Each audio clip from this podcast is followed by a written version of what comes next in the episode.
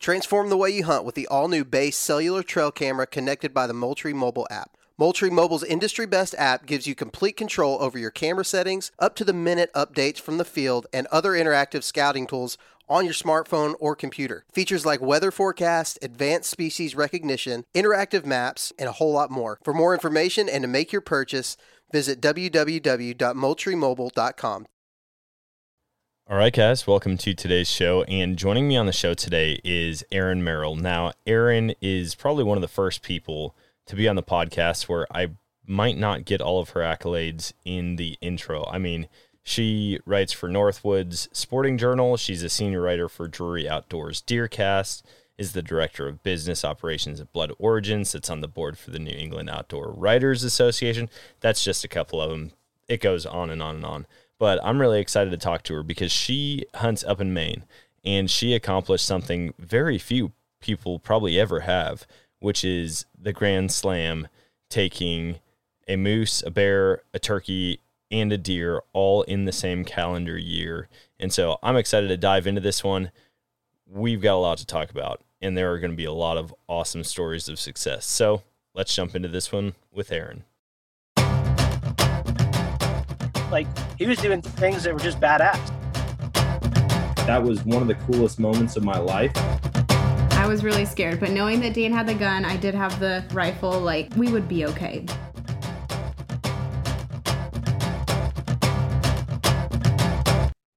All right, guys, welcome to today's show. And joining me on the show today, I've got Erin Merrill. Now, she has accomplished one of the many slams in North America that you can do, and I'm really excited to hear about it. So, Erin, thanks for hopping on the show with me. Oh, absolutely. I'm happy to be here. Uh, before we jump in, why don't you share with the listeners a little bit about yourself, maybe some hunting history, and then we're going to dive into the meat of this and hear all about that incredible season. My slam. Um, so I grew up with my dad hunting. I didn't start hunting until I was 20. And even then, I was sort of like in charge of carrying around a set of antlers. And he carried the, the rifle, and I followed him through the woods. And um, I rattled in a small buck for him, and he shot it. And I sometimes wonder if he had known what sort of trajectory that was going to send me on if he would have just let the deer go because it I we got hooked I got hooked and we've built four five tree stands that are you know four by five four by six and um, have lots of tree seats got lots of cameras out. So it's just it's sort of sent me on a whole different path than i think we anticipated. And he has stuck to whitetail hunting whereas i have branched off into bear and moose and trapping and deer and just all the things. So it's you know i wish i had started earlier but i think because i started at 20 i have a different appreciation for it. Yeah. Um, and now i have two children of my own and just understanding how important it is to have that organic meat and be able to say well i know exactly how that animal was harvested because i was the one that did it. Yeah Man, that is so cool. I I love hearing about like the adult onset hunters and how that all comes about because for me it, it was a different story. You know, I grew up going out in the woods with my parents, but that love for traveling or exploring new types of hunting opportunities started around that same time. Yeah. Like people started inviting me to do things like frog gigging or rabbit hunting and I'm like, yeah sure, why not? And then one by one I'm like, everything hunting is amazing. This is awesome. Like I'm gonna do it all. right exactly exactly So from that point, I mean, how quickly did you start exploring other hunting opportunities and how long did you stay like as a whitetail hunter? I yeah guess. Yeah.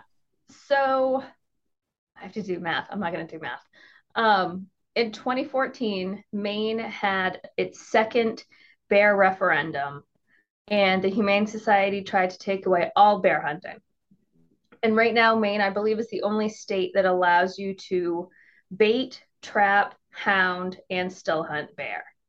And so our season we're in the baiting season right now. Um, you can set bait. Bait starts at the end of august and then it runs really until the end of november. In terms of if you see them out in the woods during deer season you can shoot them. So as an outdoor writer I wanted to be authentic in how I was writing about the referendum. So I organized a group. I was living in southern Maine and I didn't want us to be left out because there were hunters in Portland or south of Portland. And so often that sort of just gets written off. And I wanted us to be represented. So I organized a group of us to get together. And one of the people that attended offered to take me out and teach me how to bait. It was disgusting. And I've never eaten any of those sweets since, you know, my little Tastykakes and all that good stuff. Um, but I learned how I placed bait, I sat over bait, I helped with the stands, I did the whole thing and um, didn't see a bear. So I reached out to another guide who um, had like a one day availability for a hound hunt. And I was like, perfect, I'll go and learn about this method as well. And I told Tim right up front, I don't need to shoot a bear if it means, you know, the dogs get a cut on their, like, I don't need that. Yeah. Because I know, you know, the bears will fight back. And it was like the perfect October morning and it was crisp and cool and like just picturesque. And I remember we let the dogs out of the truck and they went from just like sniffing around and it was like a switch went off and they started they, like, their whole bark changed their demeanor changed and they took off and so like we're watching them on the gps and they're running up through the mountains and we're sort of chasing them and i'm like oh my god what does this mean? what, what, what, what's happening? So finally, Tim looks at me and he was like, they got you a bear. I'm like, how do you know this? And he's like, well, this dog is, you know, 20 feet back, which means he's looking up at the bear in the tree. These two are 20 feet ahead, so they've got to be at the base of the tree and let's go. So we hike up this mountain and it's me and Tim. It was a it was during the holiday weekend in October. So there were a couple other friends that had tagged along. And Tim and I are hiking and we're hiking and he looks up at the bear and he's like, that's a really good bear. I'm like, okay. And so like then the friends start coming up and they're like, that's a really good, that's a really good bear. And so I'm like, okay, like I can do this. And I get in position and I look up and I find the shoulder and I shoot. And I just remember the bear sort of letting go from the tree and fall. It was like every all the sound disappeared. And I just watched the bear fall. And up until that point, I had I I'd seen bear, but I'd never gotten up close and personal, and I'd never hunted them before. So he lands on the ground, and my dad had said if I shot one, he would pay to get it done. So we walk up to it, and Tim is just like, "Oh my god, this is huge!" so he figured it was like 350 pounds. It ended up being 457. Oh my which is gosh. just massive for Maine. And so I have a huge rug that I got done. It's six foot four. And um, I'm like, well, I never have to shoot a big bear again. Like I can be happy with, you know, the 200 pound bears. Um, but that was my first bear hunt. And I was just beside myself after that. Yeah, that's incredible. What what what was that feeling like going from, you know, going into it saying, you know, if the dogs you know, get in an altercation or whatever. Like, I don't have to shoot a bear if it means anything for the dogs. Yeah. Going into it with the mindset, like, hey, it might not happen to all of a sudden, like, what was the moment where you knew I'm going to shoot this bear and like I'm really fired up about it? When, when he started like tying back the dogs and they're like everyone's sort of looking at me and waiting for me to do it, then it's like, there's no turning back. Like, okay, he's up the tree, he's staying there I can I can make this an ethical shot and we're good to go. Yeah. So it was it was phenomenal. That's amazing. Have you have you since uh had a desire to go any and do any other type of hound hunt like mountain lion or bobcat or anything like that? Um I would love to do a bobcat, I think. Um and we have them here. I also think it'd be fun to trap them myself. Yeah. Um so I don't know. It just it was so incredible watching them work as you know because it's not you doing the work it's this dog that you or dogs that you've put all this time and effort into.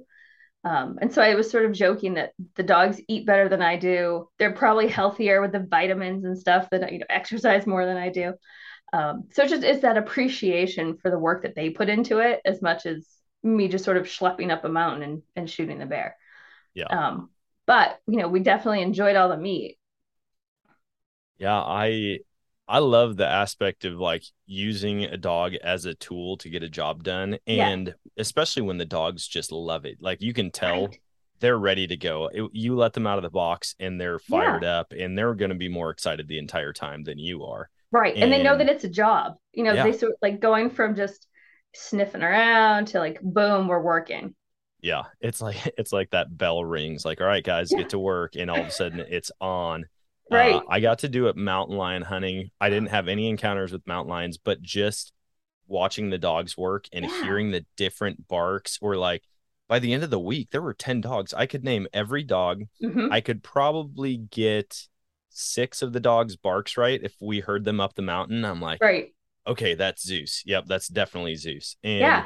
Uh that side of it's so cool. And it it made me understand why some of these houndsmen and women they don't even hunt anymore. Like they just do it to work the dogs. They never pull the trigger. They couldn't care less about killing a bear a mountain lion a bobcat any of it. And it's all about the dogs for them which Mhm. going into it i was like i don't get that. Like i'm a hunter. Like i want Right. to hunt. But then once you start watching them actually in their habitat it's amazing. It's a whole new appreciation. Yeah. yeah.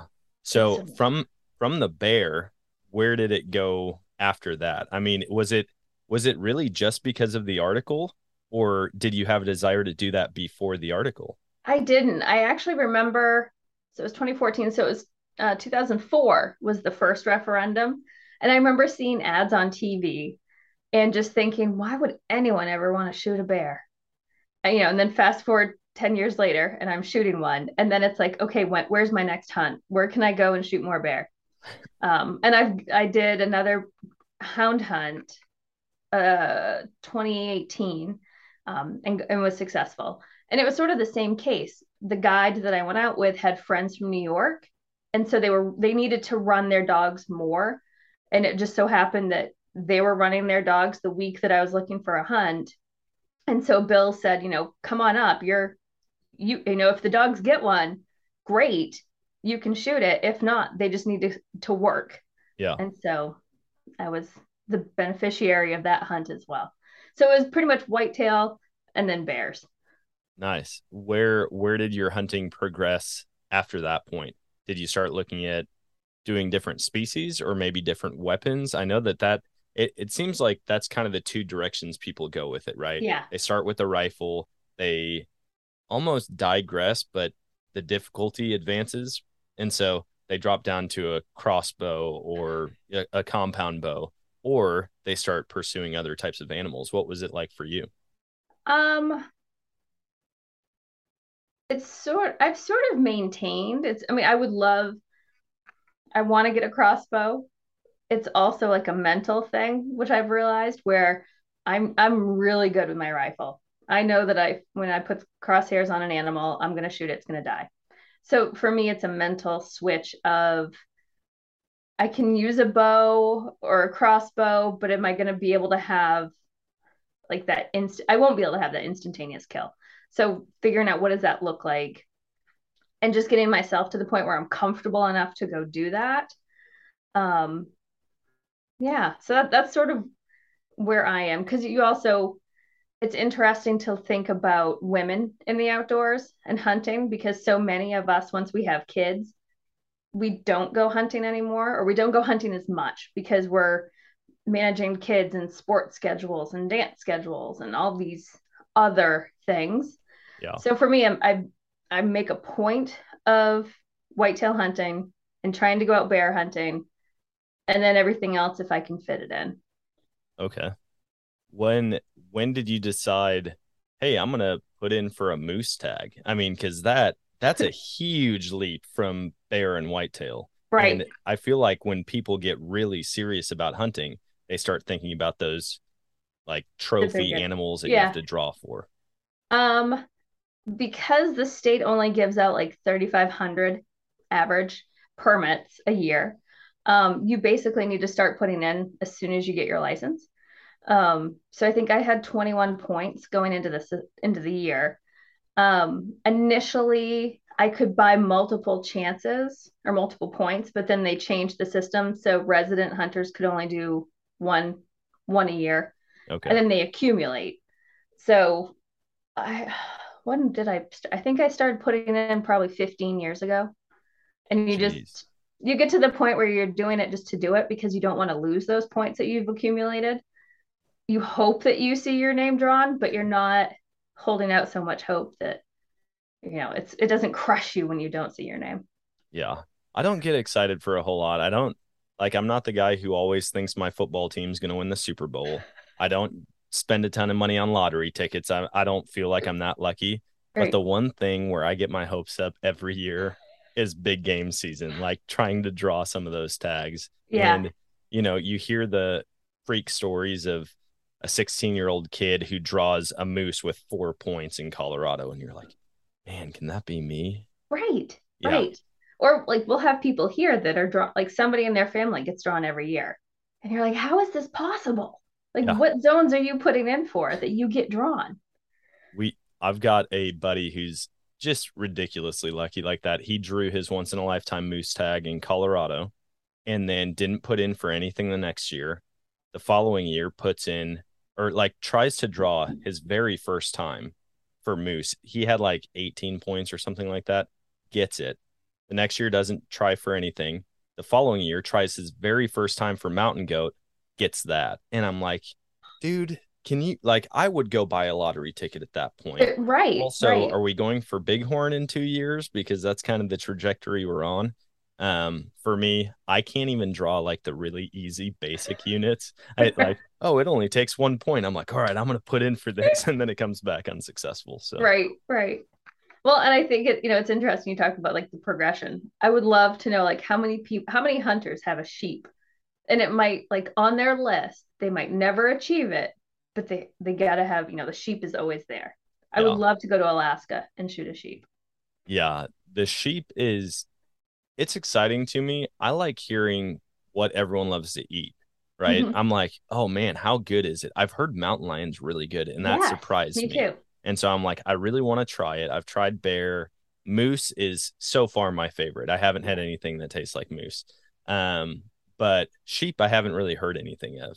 Uh, I, in fact, I quit putting in for my mountain goat tag because I helped my buddy get his mountain goat Yeah. and we cooked up the back straps and it was some of the worst meat I had ever eaten. Oh, and I was like, that's on you. He's like, oh, I'm going to eat the whole thing. I was like, I, I've officially done the hunt. I didn't pull the trigger, but I don't care. Like I was part of it but because the meat didn't taste good, I'm like, Uh. I'm not going to spend all that time and energy trying to eat it.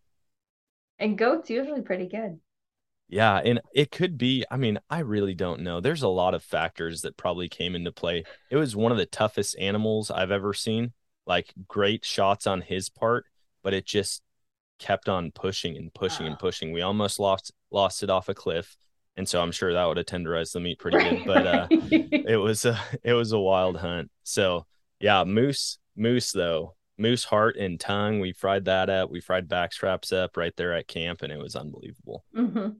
My son's favorite cut is the heart. And Oh, so yeah. like the minute the minute he knows that there's a whitetail down, he basically like shows up at the door with his fork and his knife. He's nine. and he's been doing this for years. Just like, oh my God, where's the cast iron? Where's the butter? Yeah, I'm gonna eat it right out of the pan. He's so funny. that's so great. So is is sheep like number one on your list? It's it's like my dream hunt. Yes. Okay. Eventually when I'm rich and can afford to go do it, I would love to. What what type of sheep are you looking at? Like Dall sheep or bighorn? And I, I mean, Any and Yeah. all?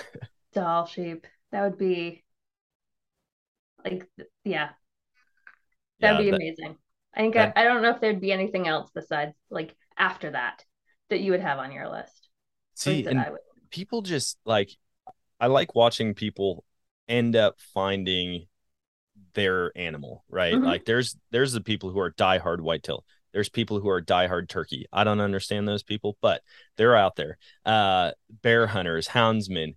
Um, but then once you get into like the sheep, I can't imagine being a sheep guy because like you're probably only going to draw if you're really lucky two or three in your life Yeah. all across the country and to think like it's going to be 15 years in between my hunts but then they get into guiding to kind of fulfill that that desire to be out there sheep hunting Yeah. um but yeah i I can't imagine that I'll ever become like a moose guy or an elk guy because I just love experiencing all the different types of hunts. Yeah.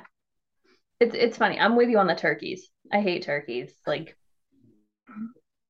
I'm not gonna get up at 5 a.m. and sit in a field full of ticks to go shoot a bird. Yeah. Um, but I have friends that are just they're obsessed with it. You know, and I I work for Drury Outdoors with DeerCast. Yeah. All we do are whitetails and turkeys, but you know, whitetails. So it's amazing. It's amazing when people, like you said, find their animal and just become obsessed and become so ingrained and focused on how to improve their hunt, improve the habitat, improve improve the animals, improve every aspect of it, and then what that means for the next hunting season, and what that means for the following hunting season, and you know, looking five years out to figure out what habitat you need to have and what crops you need to have, and you know, all these little nuances that I I had no idea about when I first started hunting. Yeah, when when people get into hunting, it really is like, oh, I go out there with a gun and I shoot a deer. Like Right. they they it's almost a very like Neanderthal experience for people like, oh, you're just gonna go be macho and shoot something. And it's like, no, there is so much that goes into it. Once you become passionate about it, it's 365, 24 7. It's always on your mind. And I think the people who haven't experienced it yet won't understand it until they actually go out. And like when you see an animal and you're like, hey, like I've got a deer called Valentino, right? I Mhm. see him every year. I'm like, hey, there's Valentino. And they're like, there's who? Like you name these deer before you shoot them. And I'm like, it just helps me remember who they are. Or Yeah. I remember different features on it. And they're like, wow, okay, this is a lot more in depth than like you see something running, you pull the trigger and then you go and eat it. Yeah. And I'm like, yeah, that's as far from what hunting is Exactly. as you can possibly get. Um, so you you go to this or you get drawn for this moose hunt. Yes. From there, I mean, what is preparation for a once in a lifetime moose like? I mean, did Oh. you did you think that it was coming? Did you think it was going to happen soon, or was it so far out there that you hadn't really prepared for it yet? I hadn't prepared for it at all. So the the drawing happens in June, and um, I was watching it. They they had it up on um, I think like Facebook Live or something, and I was watching it, and I saw the deputy commissioner get up and read my name, and I was just like, oh, like pan, you know, oh my god, I'm so excited. And then my phone starts blowing up with people that heard my name, and um, I reached out to the guy because you have to pick which zone you want to, you know, you rank them. I want to be in this zone first, then this this is my second choice, third choice, fourth choice. So I got drawn for zone two, which is in Allagash. So if you're looking at a map of Maine, go up to Canada and then like look back down a little bit, and that's Allagash. So I called my guide that I had already said, okay, which which zones do you want me to put in for? And I had the September hunt, and he said, I'm already booked. And I had this moment of panic because, no. like, what do you mean you're already booked? You, t- you told me that you would do this, and now I'm, I have to go up there. What, what, what am I going to do? And it just so happened that um, Wayne Bernier, who has Allagash Adventures, had shot an incredible whitetail, like just massive. And I had interviewed him for Drury Outdoors. So I call Wayne because he guides moose and was just like, Do you have any openings? Because once you hear your name, it's like this frantic free for all to try to get a guide if you're going to get a guide and like, where are you going to scout and what, all the things. And so Wayne had a, an opening, and I immediately was like, okay, great, I'm in. What do you, I'll throw all my money at you. Just like make sure dad and I have a spot. So he, he, you know, then he has to deal with the guiding. And it's about five, five and a half hours from where I live to the top of Maine. Um, so okay, so it's booked, but I'm not in shape to go chase a moose. So my friend Jeremy Koerber has Fit to Hunt, which is a like personalized hunting um, thing. I think he was on the podcast. Yeah. And so uh, Jeremy set up a plan for me, and it involved a lot of throwing weights in my backpack and hiking up hills. And so, like, we were doing weight training and we were working on my arm strength. So, if I had to hold a shot for a long period of time, I could. and just constantly getting my body and my legs and you know ready to go and um, i did that basically from june through you know early september mid-september um, until i headed out on my hunt Jeez. Yeah. The, Yeah. the training for those hunts, I mean, you don't want to be the reason that it doesn't come together, right? Like if the animals don't co- cooperate, they're wild animals. That happens. But if you get there and then all of a sudden you can't make it that last hundred yards, like you're gonna right. be very upset for a long time at yourself. Yeah. And so like we I just wanted to be able to carry because my gun weighs seven and a half pounds. So I want to be able to carry my gun. And then if I needed to put my pack on, I needed to be able to do that because sometimes the moose are on the road and sometimes they're down in a clear cut, you know, half a mile away from the road. Yeah. So I did whatever I could to to get ready. Um, in the meantime, my friend Stacy Warren, who's another outdoor writer, um, sent me a text and was like, okay, we're going to get you a bear. Great. so I have my trapping license. She has hers. Her husband has his. And um, the season opened like September 1st, whatever that Wednesday was. Um, and like we had put out bait, we'd gotten everything ready. The season opened, I guess, a few days before trapping started, September 1st. So Stacy's husband shoots a bear the first night or the, the Wednesday. So he's done. And so Stacy and I are out and we're setting traps. We sat out over or set the trap. We have cameras out. And so she was having bear at her site. I was having bear at my site. And I have a great picture of a bear who he has reached his right paw into the trap. You see the cable around his trap, and then you see him like flick his paw, and the cable comes off, and he walks off. And so there's like this, oh, I'm so excited. Oh, no, I'm not. And we went back up the next day. This was Thursday, the second. Um, we re- rebaited, reset the trap, made sure it was a little extra tight, and sat out over the site. Nothing came in. It got a little chilly. We came home and um, got out of the shower. It's like 10 o'clock at night, and my phone starts going off. And it's like bling, bling, bling, bling. And I'm like, oh no. And I look, and there's a bear, and it's stuck. Like you could, it's stuck. So I send her a text because she's getting those notifications too. And it's like, well, we got a bear. Oh my God. So we turned around. We drove an hour north, hour and a half north. And um, in Maine, you can dispatch an animal that's in a trap 24 hours a day, seven days a week. So, so her husband came with us, and she and I climbed up into the tree stand. Her husband was on the ground with a spotlight on the bear. It was laying down, which was great, but it was looking behind its shoulder, its right shoulder. Stacy has the flashlight almost like near the end of my barrel of my gun. And I'm leaning over because we had moved some of the branches when we were there earlier. So my like we were a hot mess trying to make sure that I had really like a really great shot and enough light. Bear's black. It's 12:30 at night. And so I just whispered to her when he moves his head, I'm going to shoot him. He did, I did, done. I have been very fortunate that the three bears that I have shot, I have never heard the death moan, which is really just air leaving their body, but it sounds Yeah. horrific. And I knock on wood, I have yet to hear it. So he, I mean, he was dead, like didn't move, dead. So like it's like, oh my god, I just got my bear and I trapped it. Like that's one. It was it was such a rush.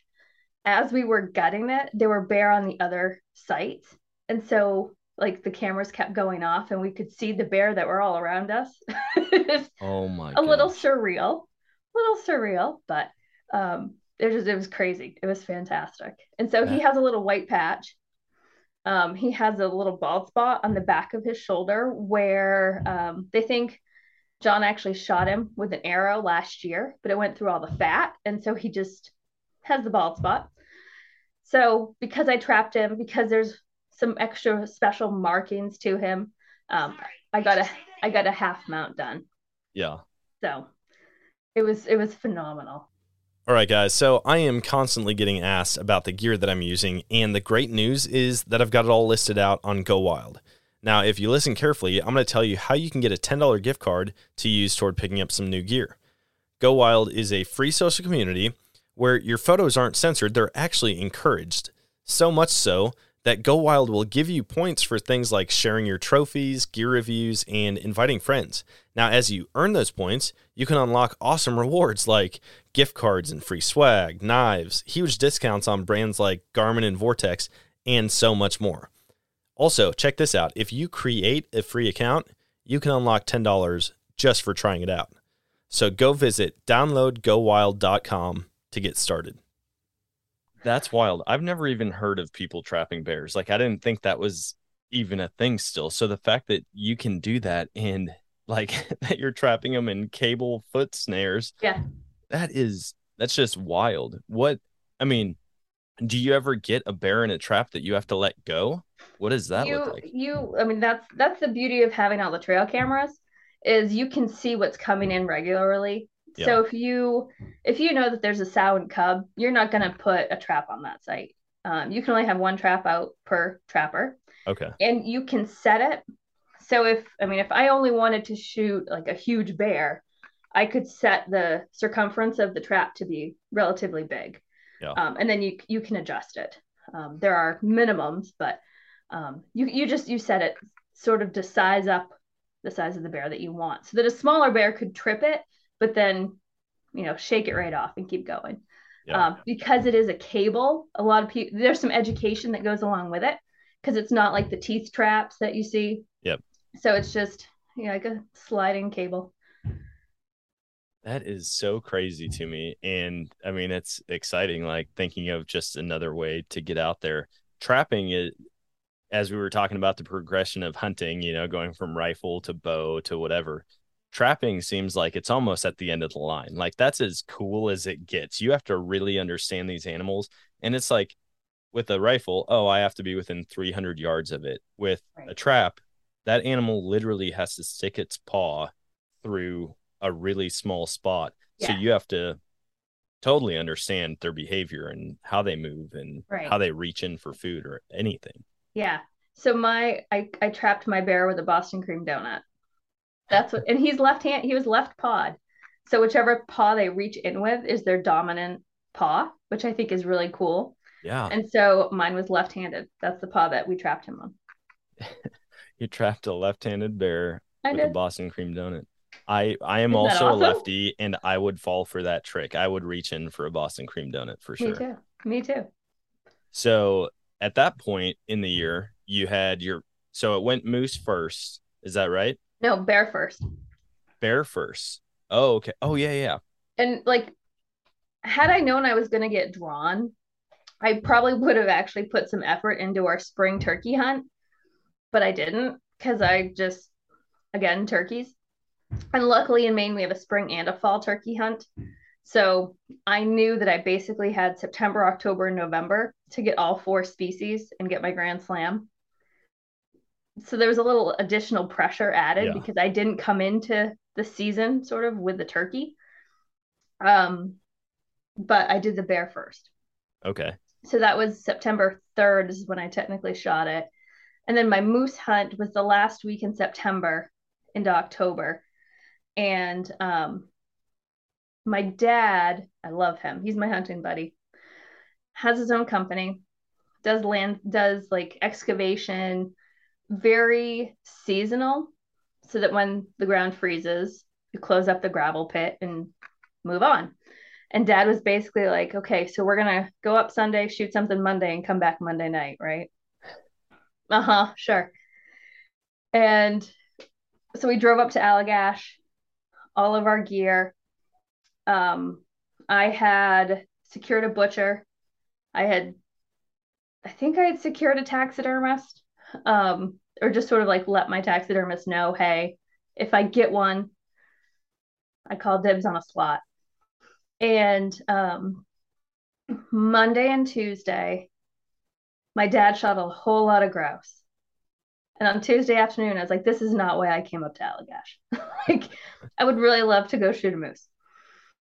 So, and I and, and Wayne was our guide, the owner of Allagash Adventures. So he was our guide. He was he's amazing. He was so fun and laid back and just the stories. It was great. But I was like, okay, I, you know, I there's a little bit of time sensitivity. We can't hunt on Sundays. So, you know, you get four days, six days. So on Wednesday, we had an additional guide with us. And like it was foggy in the morning. We went to a different location. We rounded a corner and there was a small bull with two cows that sort of came up over the hill at us. And we couldn't tell if it was a bull or not. He had just sort of like sticks, basically. Yeah. Um, and you know, I wasn't necessarily gonna shoot him anyways, but it was fun to like see the sea moose. We got out and called a little bit, and as we were calling, this obnoxious other hunter, you know, went revving past us. So we get back in the truck and we turn off onto another side road, and they're all like logging roads in the middle of nowhere. And we come up to this clearing, and we can see the white trucks down to our left over the hill.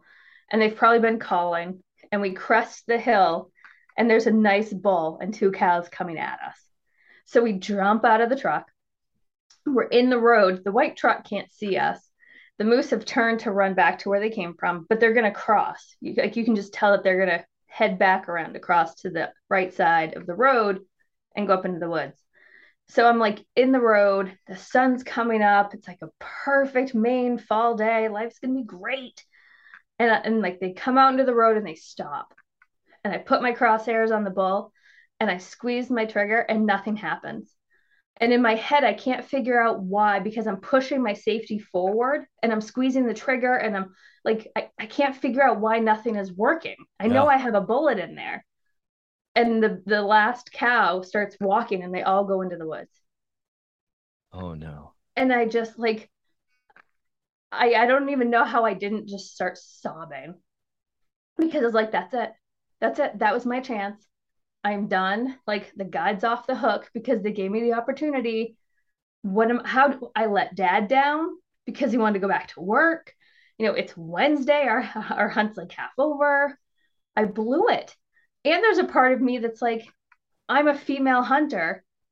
I need like if anything, I need to prove that I can do it so that it's not like, oh, you're a woman, you get emotional. You know, just yeah. like ah. So I'm in shock. I can't figure out what happened. Like I and I still don't know if I just I couldn't figure out if I got my safety halfway, which I've never done before. Yeah.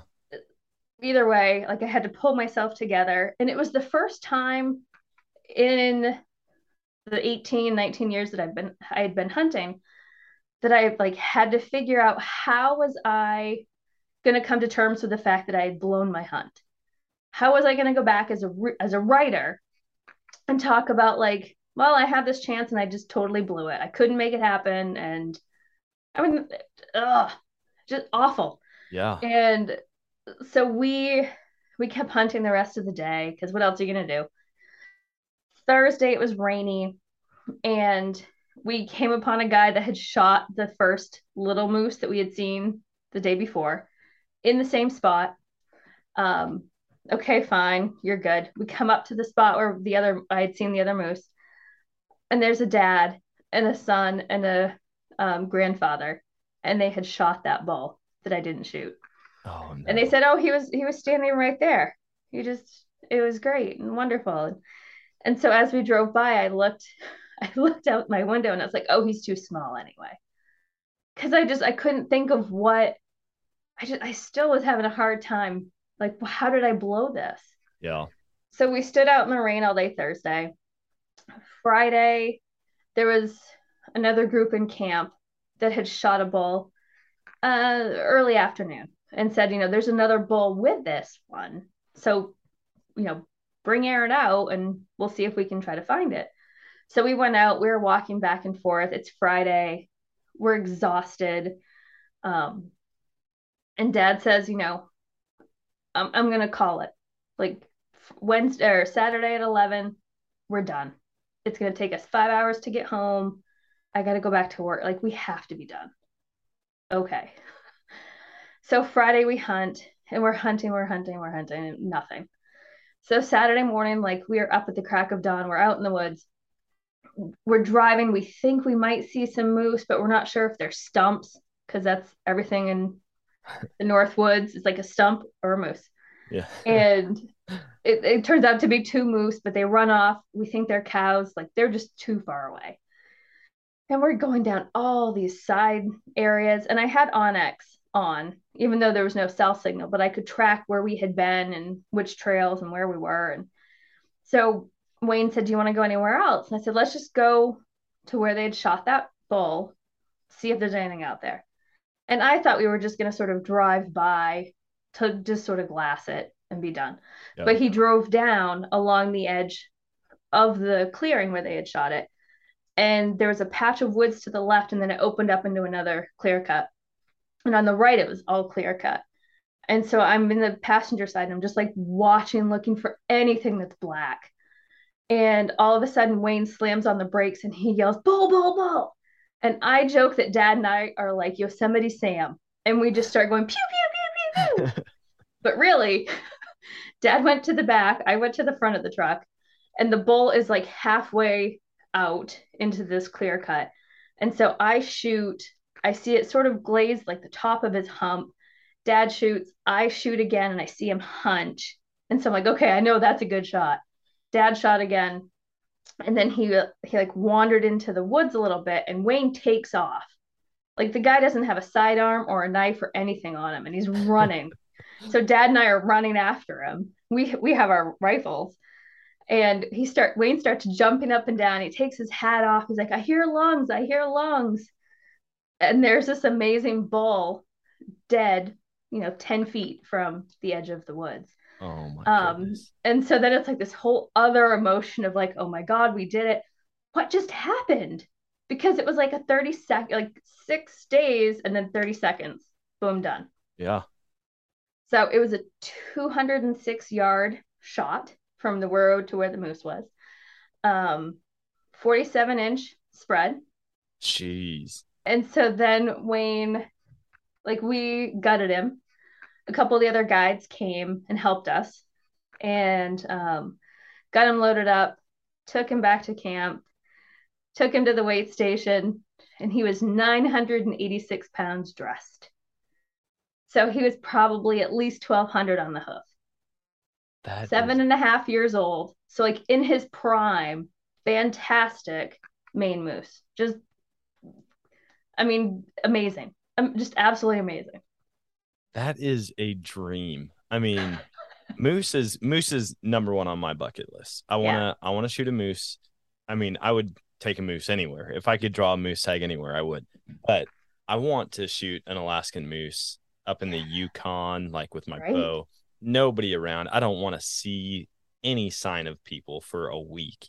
Mhm. Um, but just the size of them and like oh yeah, the feat of getting that out, the fact that you guys got it out whole yeah, is that blows my mind because like we're carrying quarters from my buddy's moose and it was everything we could do just to get one leg out without boning it out first. Yeah. And we only had I think we had 300 yards from where we had first seen it Mhm. and parked the truck. And I know people go way back in right, right. and pull these moose out. it was phenomenal because they basically they knew I was going to get it mounted. So that that changed how they dragged him out.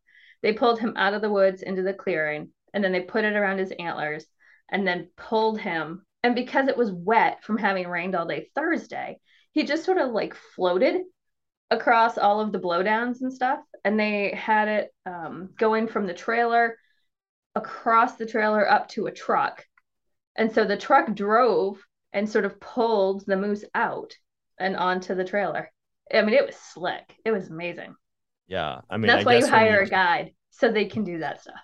yeah once once you do it enough times you find the smart way to do it Yeah. um what so you said it was 986 pounds dressed Yep. do you know how much weight in meat you got out of it Over 400 pounds. oh my goodness It was so much. So before, one of my things to do to prep was I had to buy a chest freezer. And I have two of them already. But um, I figured if I'm going to get a moose, I need another one. And the only one, because of COVID, that they had was 21 cubic feet. or square feet. Um, and so it's monstrous. However, my moose almost filled the whole thing up. I mean, it was just, I have a Highlander, and every space except for where I was driving had boxes of meat.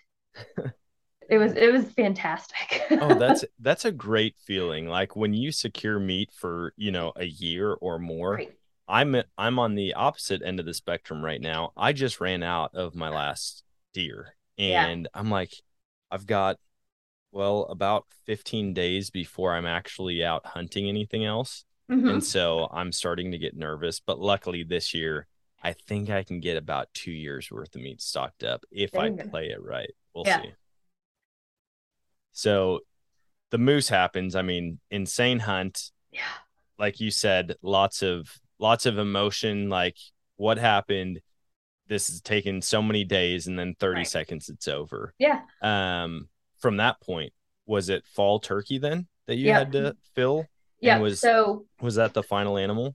No, I had to get a deer. Oh yeah, deer still. Yeah. So it was like the two, really, sort of like the two hardest ones we're we're done. Um, Maine has so many turkeys, so many turkeys that um, the zone that I hunt in, you can kill five of them in the fall and two in the spring. Jeez. Yeah. Come to Maine if you want to hunt turkey because they're all over the place. Um, and so I shot a hen, with, you know, towards the end of the season. Yeah. Um, like anticlimactic. I don't like them. I just know you're just like here you are in the woods. I need to shoot you. Done. Yeah. Um, and we kept the breast out of it. We don't have to tag them. So it was just, you know, anticlimactic, really. Yeah. Um, just but it was like, check okay. it off the list. Oh right. well, it'll check, still taste good, but right. No and I, I mean, I did the. I have the the fan up in my office. Um, but then it was like deer, and it's one of those things where we have a lot of deer. I had a doe tag, so I could shoot anything. But I was also really cautious about like, am I overly confident? Like, do I?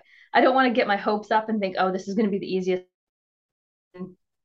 Like, basically live in the woods the last week of the season, and it was the second for residents. It opens the last Saturday in October.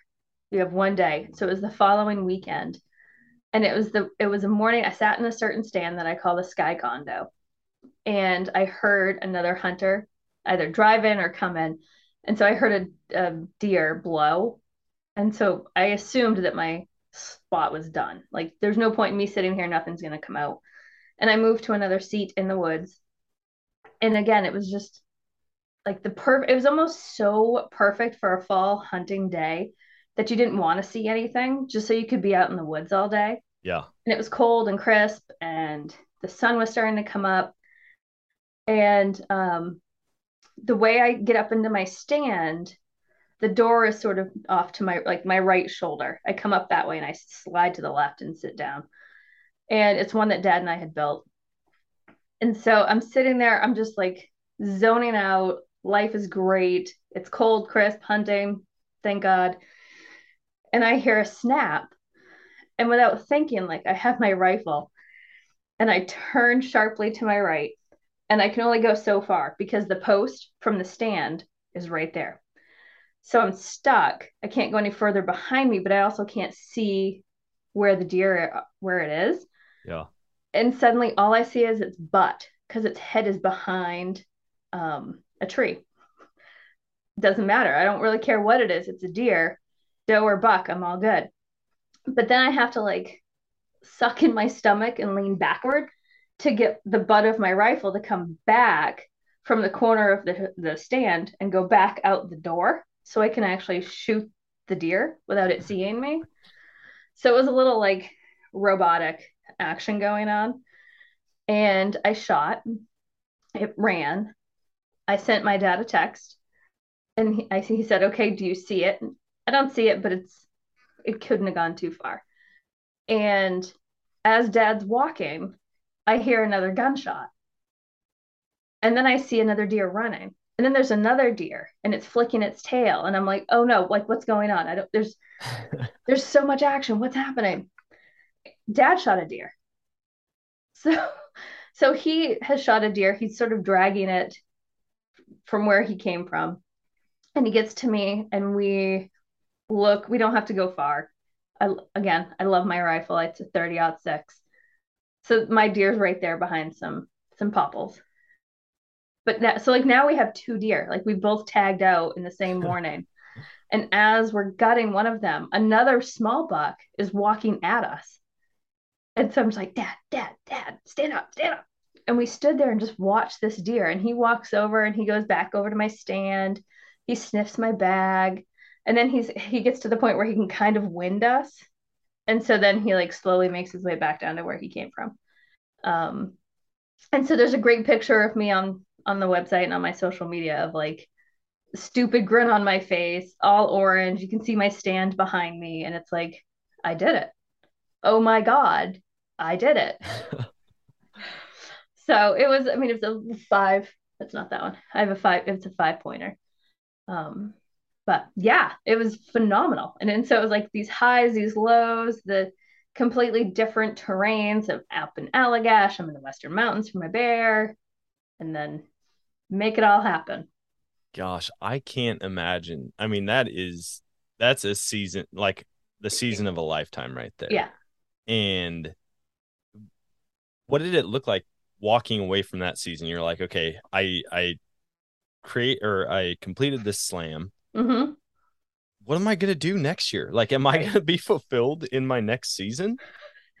Well, and it's it it's actually been really interesting. So I didn't turkey hunt again this spring, um, and part of me, part of me is a little burnt out, or I I was, I guess, because it's like I put in so much time and so many hours and so many dollars into making this happen. Maybe I don't like I don't need to go turkey hunting. Maybe I don't want to go do this. Maybe I, you know, I'm just going to go sit in my stand. And if anything happens for a deer, great. And if not, that's okay too. But over the past few weeks, as we've been gearing up and doing more stuff with like DeerCast for Drury Outdoors, yeah, I'm like, okay, I'm, I'm getting ready. Like I'm getting the bug again. But it was hard because you put so much time and effort and emotions into it that you're just, you have to sort of come down from it but but you're right then it's like okay well now what? You know i'm, I'm not going to put in for a moose for a while. I'll go bear hunting but yeah. yeah.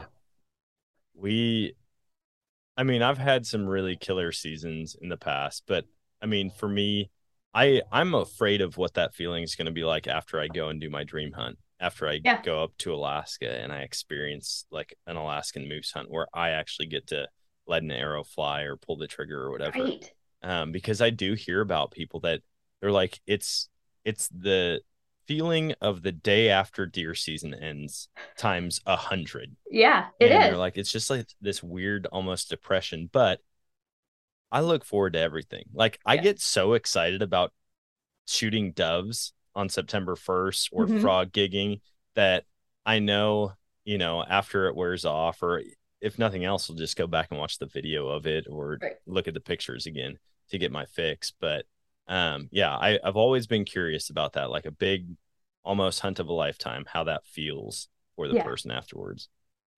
Yep. So uh, yeah, I mean, you're a little, a little burnt out, a little like, what's next? Um, for me, the I need to shoot an eight point. So in Maine and New England, we rank deer based on points, not on inches for their antlers. Okay. So it's always interesting when I when I interview folks and they're like, "Oh, you know, I shot this amazing 180, 190, 200." And so I'm like I, I can't wrap my mind around what that looks like because I'm like, "Oh, is that an 8-pointer? Like are you thinking body mass because that's that's how we rank them is we yeah. want a nice big buck." So in that aspect it's a little interesting when I have my interviews and when I talk to folks that hunt out west um, I need to get an eight point buck. I have shot everything up, including a 10 pointer. I need an eight. So that's sort of like what I'm obsessing about now is like, maybe I don't need to shoot.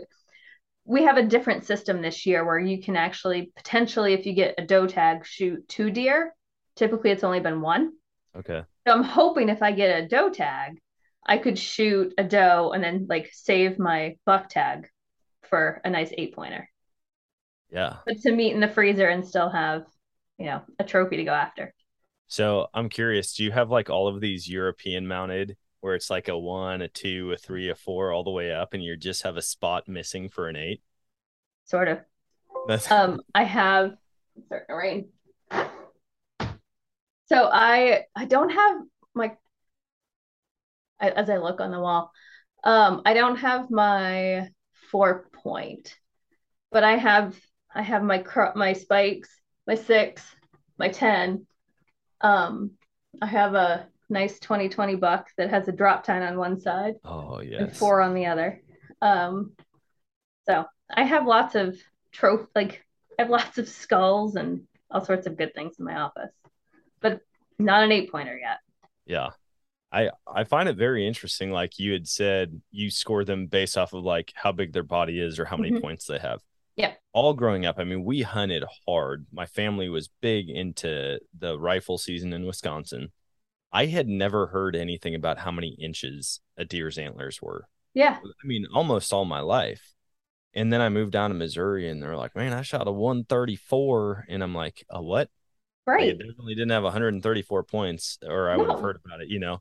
But like, right. And you're like 134. That's not like the biggest buck you could have gone for, but I Yeah. guess it's okay, right? Because Yeah, you just you like- have no idea what that means in terms of the size of the antlers. yeah, no clue. And, and then I see people like the Drurys and they're like, oh, yeah, if you look at this picture, I mean, this guy's like a 174, maybe a 176. And I'm like, I, I'm having a hard time counting the points. I can't even imagine in my Right. mind coming up with how many Oh, yeah. inches it is and then being as accurate as those guys are. Right. on each one. And then you go out to you go out west and they're like, "Oh yeah, man, I shot a 6 point."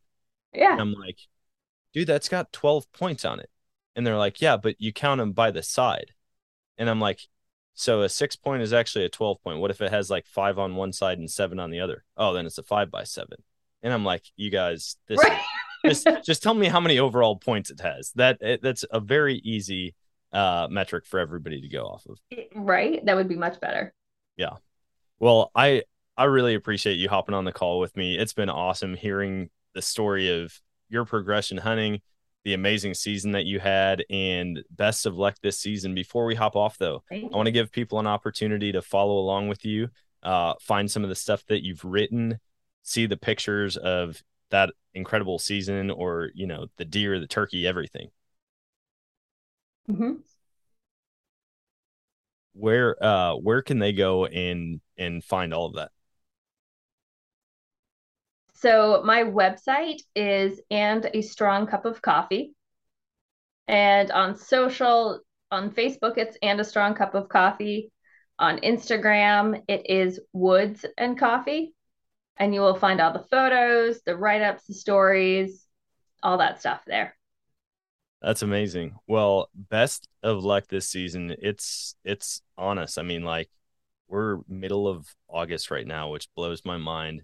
I feel like I'm very underprepared for what's about to come. But uh, uh, good luck this season. I'll be following along and see how you do. Awesome. Thank you so much. And that is going to wrap it up for today's show. What an awesome episode. I mean, talk about a serious year hunting. I've had some good years, but I think if I just got a moose, like that would be my best year ever. But then you throw in all of those other animals on top of that, it's unbelievable. So I would highly recommend going and checking out her stuff. And the link is in the description to her social platforms and where you can find the content that she creates. But if you guys aren't out there getting prepped, getting ready for season, whether it's archery season in the Midwest or Western hunting trips that maybe you've had planned for a long time or that might be your first one, like it's upon us. So hopefully you guys are geared up, ready to go, rifle sighted in, bows dialed, and you're in shape to get out there and hike those mountains or those hills or to drag a deer out. So until next time, always choose adventure and God bless.